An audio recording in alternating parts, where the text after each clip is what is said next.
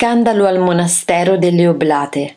Fabrizio Ciancaleoni riconosce la figlia frutto di una scappatella con una popolana. La bambina così diventa nobile e si chiama Fulvia. I fratelli della popolana oltraggiata giurano vendetta e uccidono Fabrizio. Il nobile Paluzzo Astalli vede per la prima volta Fulvia, se ne innamora, ma è promesso a una certa Lavinia che fa di tutto per spedire la ragazza nel monastero delle Oblate. Tutti i giorni al monastero arrivano fiori. Paluzzo innamorato pensa solo a come tirar fuori Fulvio dal monastero e sposarla.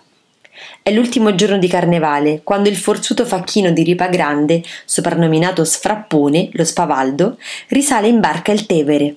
Nemmeno sa cosa contiene il grosso baule che gli ha dato il nobile Fiorello Capocci. In pochi minuti arriva al corso, dove si svolge la corsa dei cavalli berberi. Uno lo calpesta e resta esanime e col baule che qualcuno però consegnerà al monastero, a Fulvia Ciancaleoni. L'arrivo della cassa coglie Fulvia di sorpresa. La apre incuriosita con l'aiuto delle compagne ed è subito un grido di orrore. Fra la biancheria giace il cadavere di Paluzzo, morto asfissiato.